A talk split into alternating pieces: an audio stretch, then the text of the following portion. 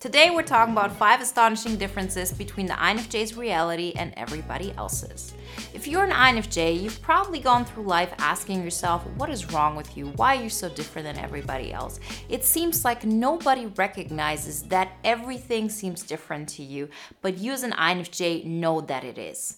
Today, we're going to look into why it feels so different being an INFJ, how our reality is so different from others, and how we can explain it to others if we ever wanted to. And lastly, we're going to talk about what we're going to do with that information. Are we just going to mope around and say, oh, everything is different and I just have to accept that nobody's going to understand me? Or are we going to use everything that we are in order to create that life we always wanted, feel excited about life, and not even want to question ourselves in a way of what is wrong with me because we already are doing everything that makes us happy? Before we get started, I want to remind you if you haven't done this so far to download the free poster on the INFJ Epic Life formula and if you want to take it to the next level, then get the INFJ Epic Life audio guide today. Everything you need to know you can find in the links in the description. Number one, the INFJ is an observer. So, being an observer means we're going through life and it seems like life is happening outside of us. This is our default state. Like I always say, and if you've been following me for a while or checked out my material, I know for certain that this is not how we have to be, that this is not something that is irreversible, although, you know, very often we thought this way. It can definitely change and it can be really, really exciting, but our default state is being an observer.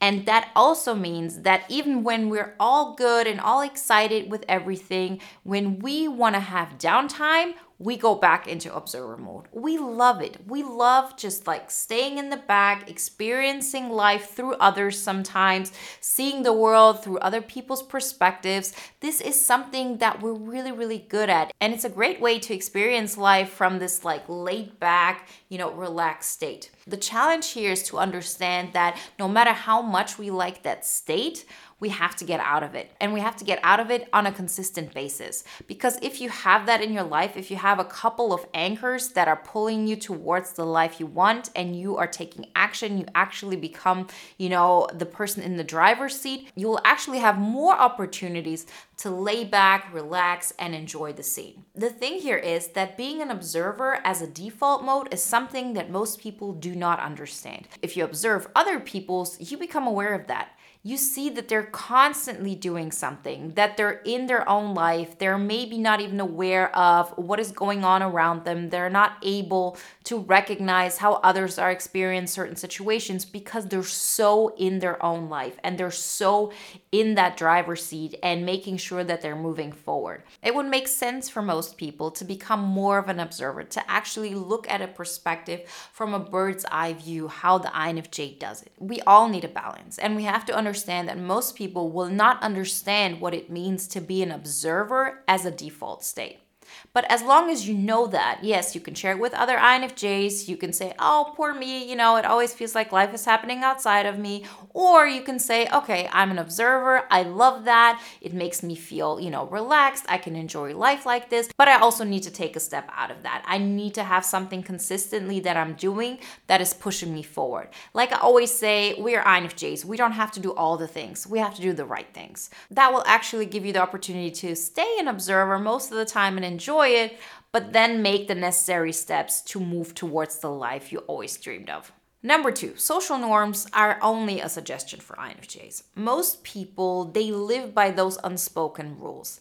This is the person who's in charge. This is what is considered, you know, successful. This is what will make me look good in front of everybody. Like we understand those dynamics, like we're really good at this because of our second function, FE, but still, to us, it's a skill.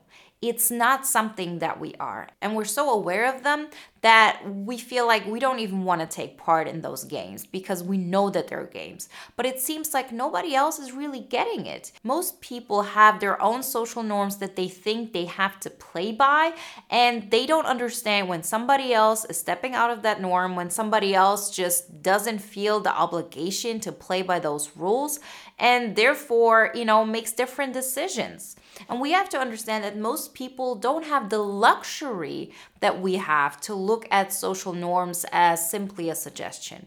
You know, the way our mind is set up, we're okay with being different. We're okay with not being completely accepted because, you know, we can stand on our own.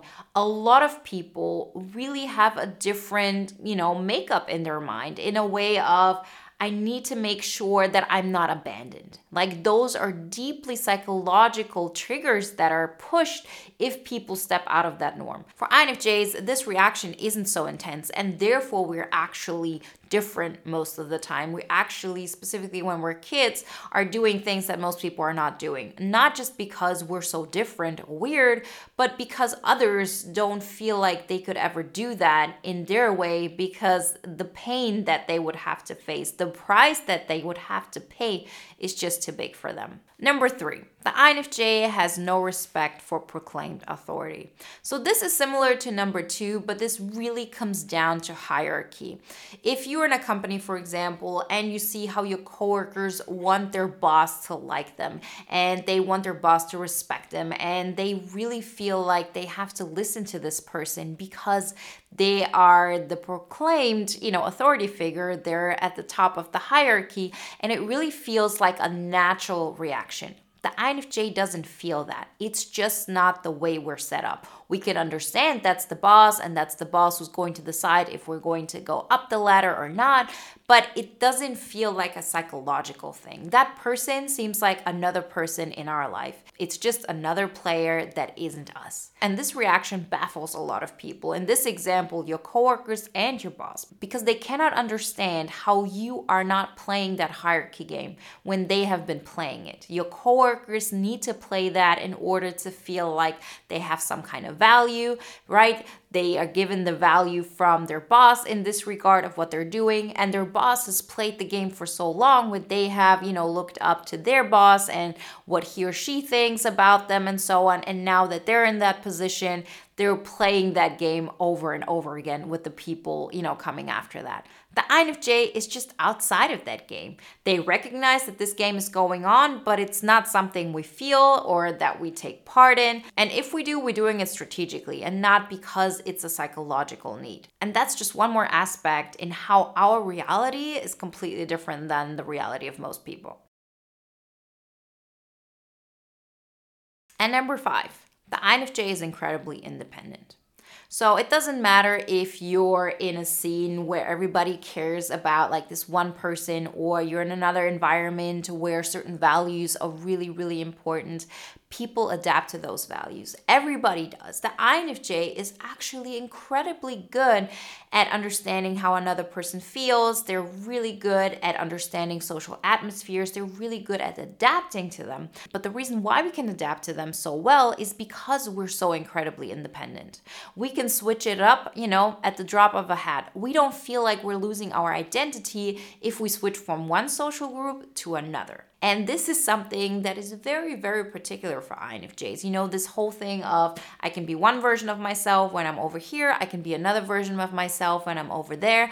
But, you know, in the end of the day, this makes up who we are. And we are incredibly independent. And most of the time, we actually feel ashamed for it because it seems like this is the reason why we never belong anywhere. This is the reason why we never have connections with people. But if you look at it from a different perspective and understand that the fact that you're so independent gives you a leg up. It allows you to be more uniquely you. It allows you to stand up and be vocal about things that maybe most people aren't open to because it would mean that they would lose somebody, that they would, you know, feel abandoned, that people won't accept them. And that would be just a downfall to their ego and their psychological setup. For INFJs, that's not the case. We very often feel like, oh, if I would step out of the norm, if I would voice the things that are important to me that are not like, you know, perfectly mainstream, people are going to judge me. Yes, they will judge you, but the difference is you would be fine nonetheless. Like it would be an uncomfortable feeling, but you could make it. So, you know, things that seem really difficult for you, you still have to be aware of they're difficult for you, but they might be impossible for others. And in order to get out of our own way, we have to do the uncomfortable things. We have to step out of our comfort zone.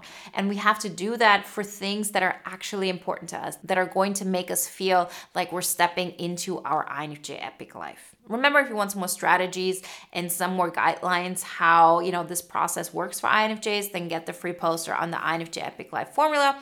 And if you want to take to the next level and go really deep, then get the INFJ Epic Life audio guide. Everything you need to know you can find in the links in the description. And if you want to watch another video now that is in line with today's topic, then watch the video The Five Ways the INFJ Keeps Shocking Everyone.